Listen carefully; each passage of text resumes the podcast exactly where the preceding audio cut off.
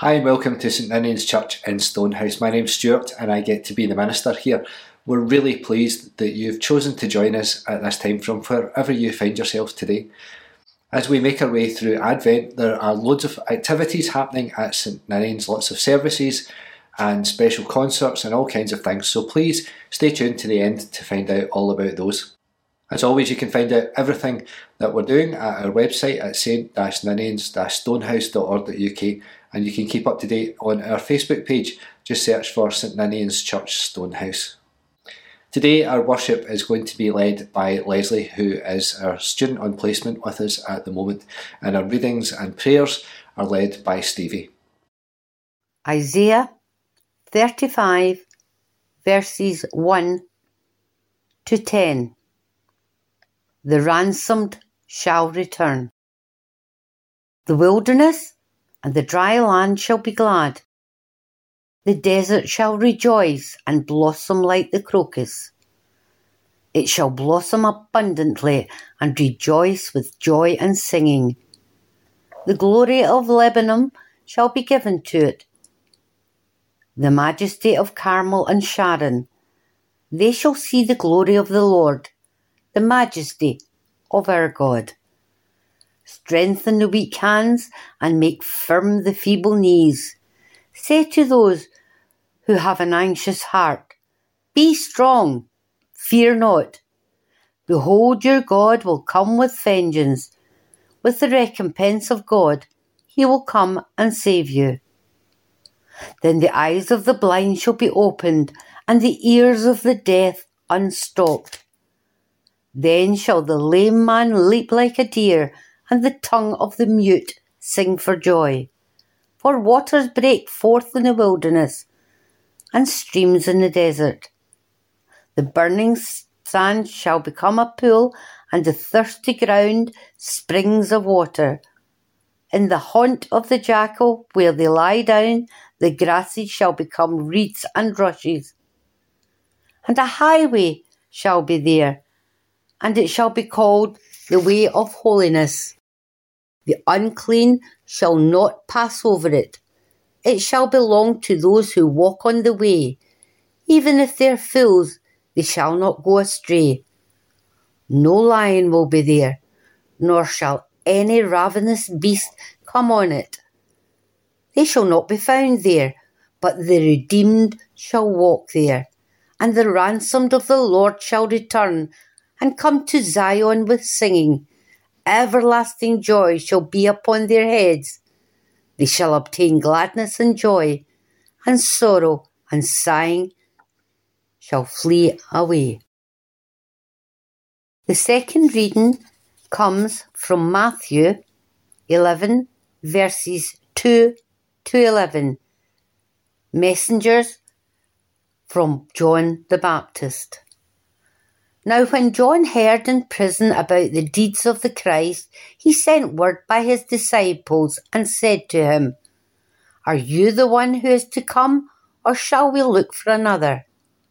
And Jesus answered them, Go and tell John what you hear and see. The blind receive their sight, and the lame walk. Lepers are cleansed, and the deaf hear, and the dead are raised up and the poor have good news preached to them. And blessed is the one who is not offended by me.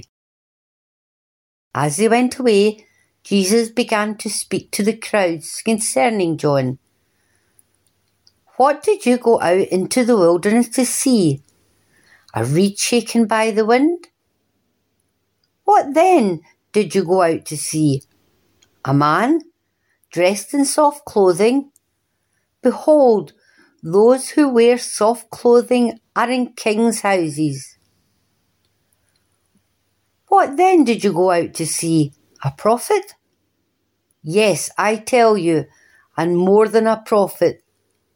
This is he of whom it is written, Behold, I send my messenger before your face, who will prepare your way before you.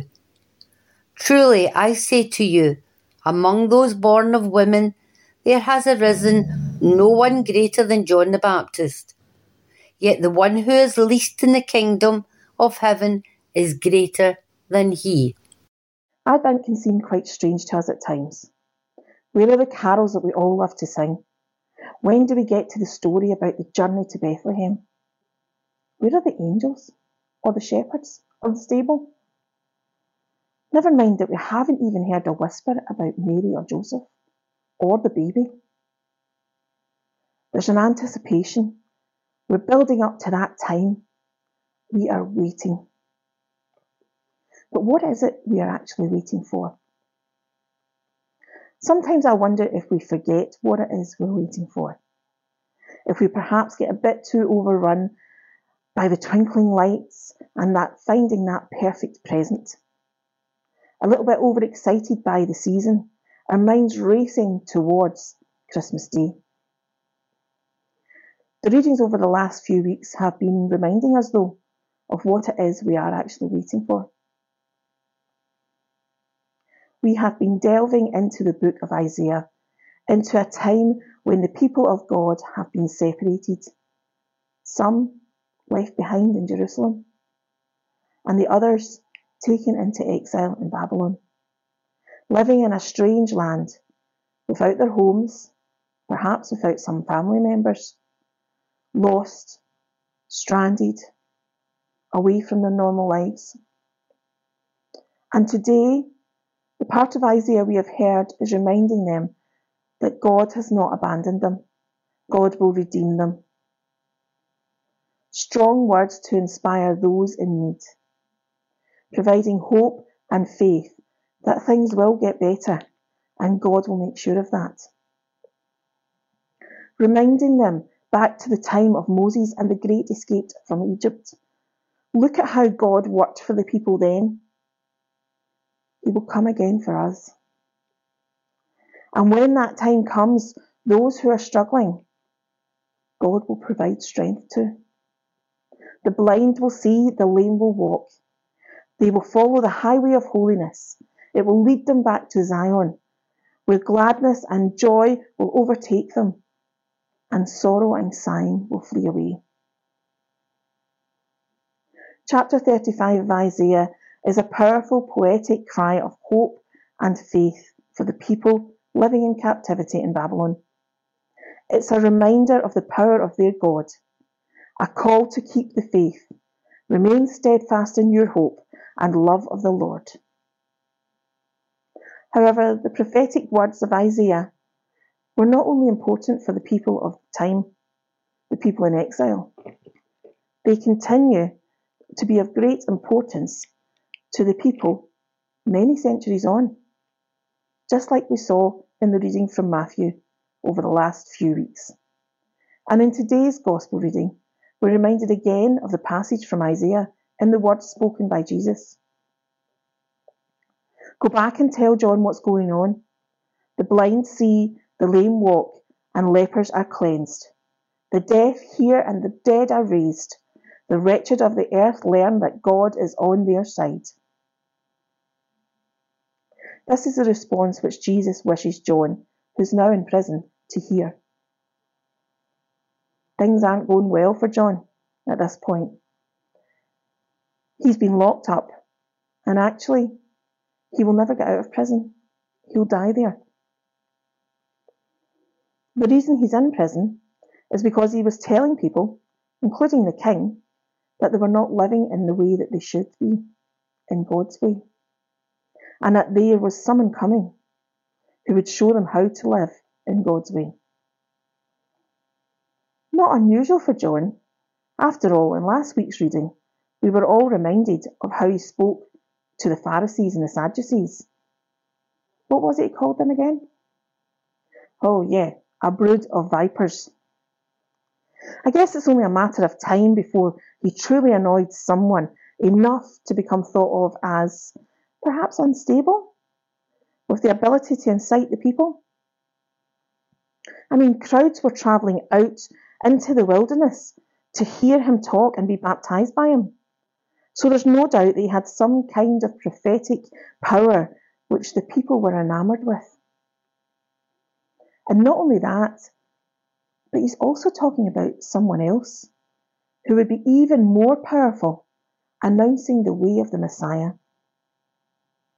You can just imagine how worried the rulers of the day may actually have felt. This is one way that John helped Jesus, by preparing the people to listen to the good news that Jesus would bring. But now he's in prison, and John is asking Jesus if he, John, did the right thing. I guess he's doubting if this is where he's meant to end up. Did he do enough? Was Jesus really going to be the Messiah?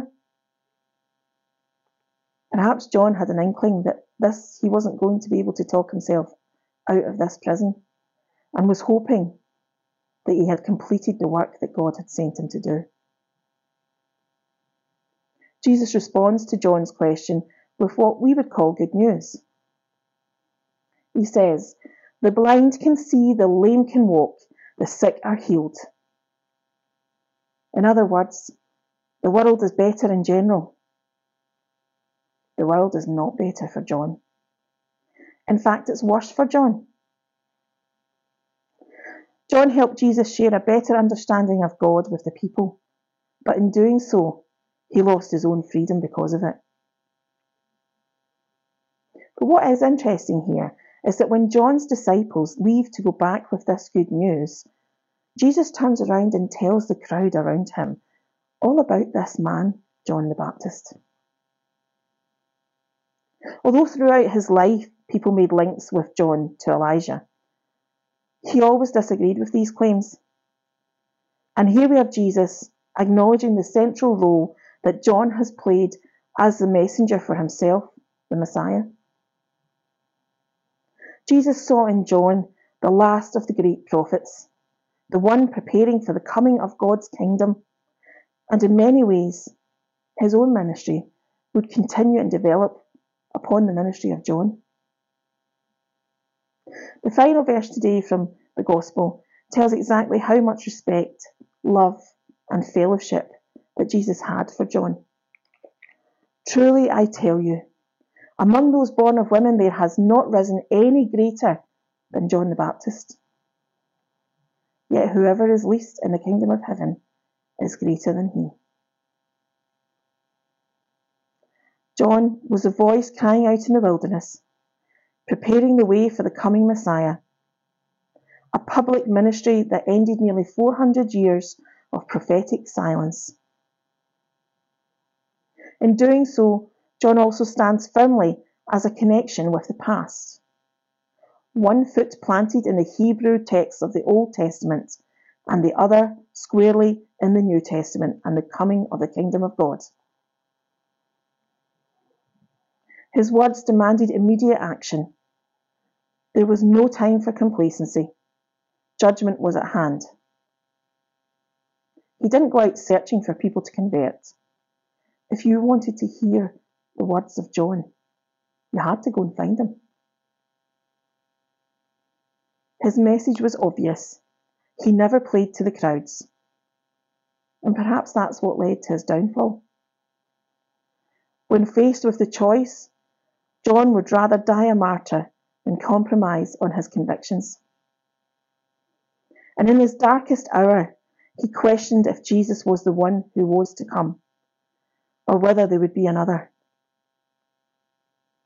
However, for us, John's birth death, and everything in between reminds us to be bold declarers of the truth at all costs.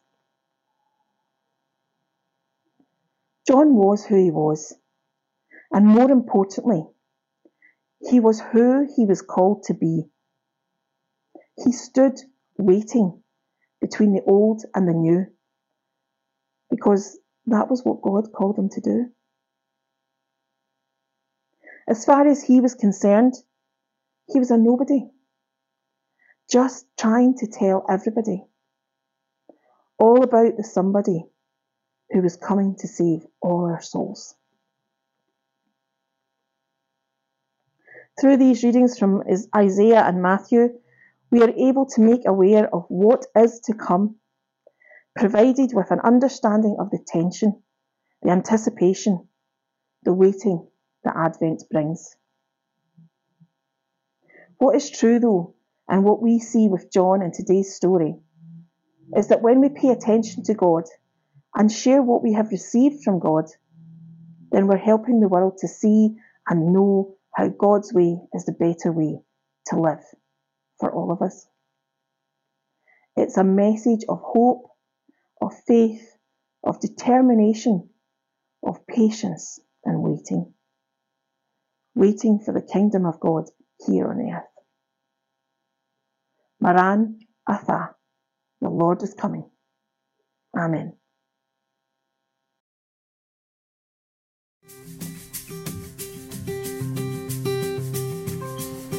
Glorious things of thee are spoken, Zion, city of our God, he whose word cannot be broken, formed thee for his own abode.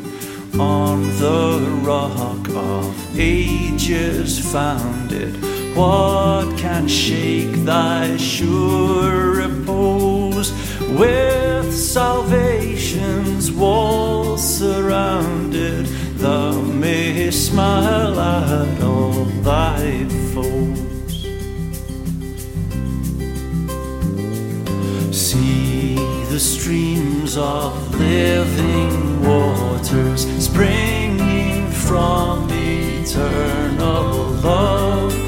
Well, supply thy sons and daughters, and all fear of want remove. Who can faint while such a river ever flows their thirst to assuage? Grace which, like the Lord, the giver, never fails from age.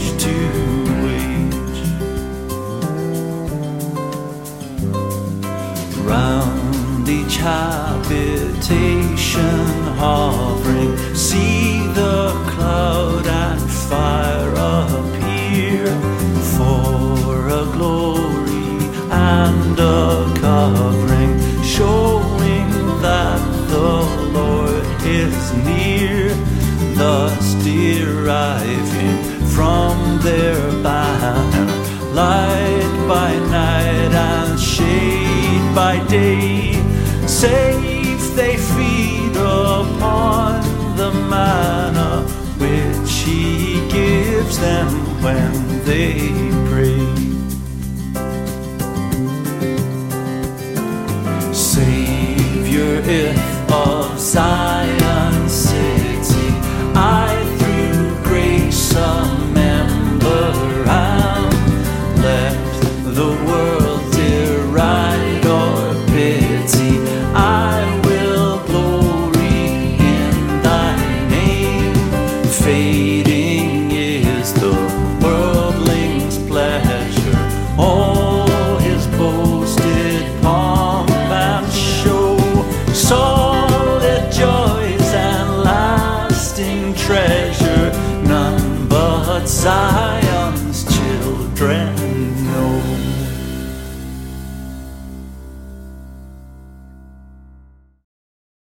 Precious Father, there are many people who would love to come into your presence but struggle to find a place of worship, community, and teaching that meets their needs. Help us to work this out, to find new ways of welcome, of acceptance. Teach us your ways, Lord, and help us to be those friends who go through the roof to bring people to Jesus. And so, may we reach out in fellowship. Father, we pray now for our worshipping community. Help us to be welcoming, accessible, and considerate, to care for all, leaving no one out, so that together we may praise your holy name, knowing that you are with us. May we find joy in your presence and help us to be those friends who go through the roof to bring people to Jesus. And so, may we reach out in fellowship. In our daily lives, Father, we ask for your peace and blessing to be with us, our families, friends, work colleagues, and people we meet in passing. May we feel your presence with us, guiding us, leading us, helping us through the challenges and difficulties we face in life.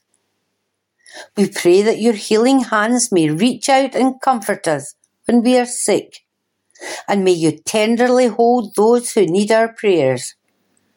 We ask for your blessing, your comfort for those who are distressed or anxious, and peace for those who mourn the loss of a loved one.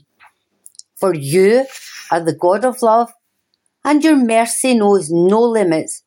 Help us to be merciful to one another and to be those friends who go through the roof to bring people to Jesus. And so, may we reach out in fellowship. Father, your love knows no limits. May we be limitless, going above and beyond to welcome and value all people. We continue our prayers by saying the words you have taught us. Our Father, who art in heaven, hallowed be thy name. Thy kingdom come. Thy will be done on earth as it is in heaven. Give us this day our daily bread and forgive us our debts as we forgive our debtors. And lead us not into temptation, but deliver us from evil. For thine is the kingdom, the power, and the glory forever. Amen. So, as we step into this Advent season, may the blessing of God, Father, Son, and Holy Spirit be with us today and every day.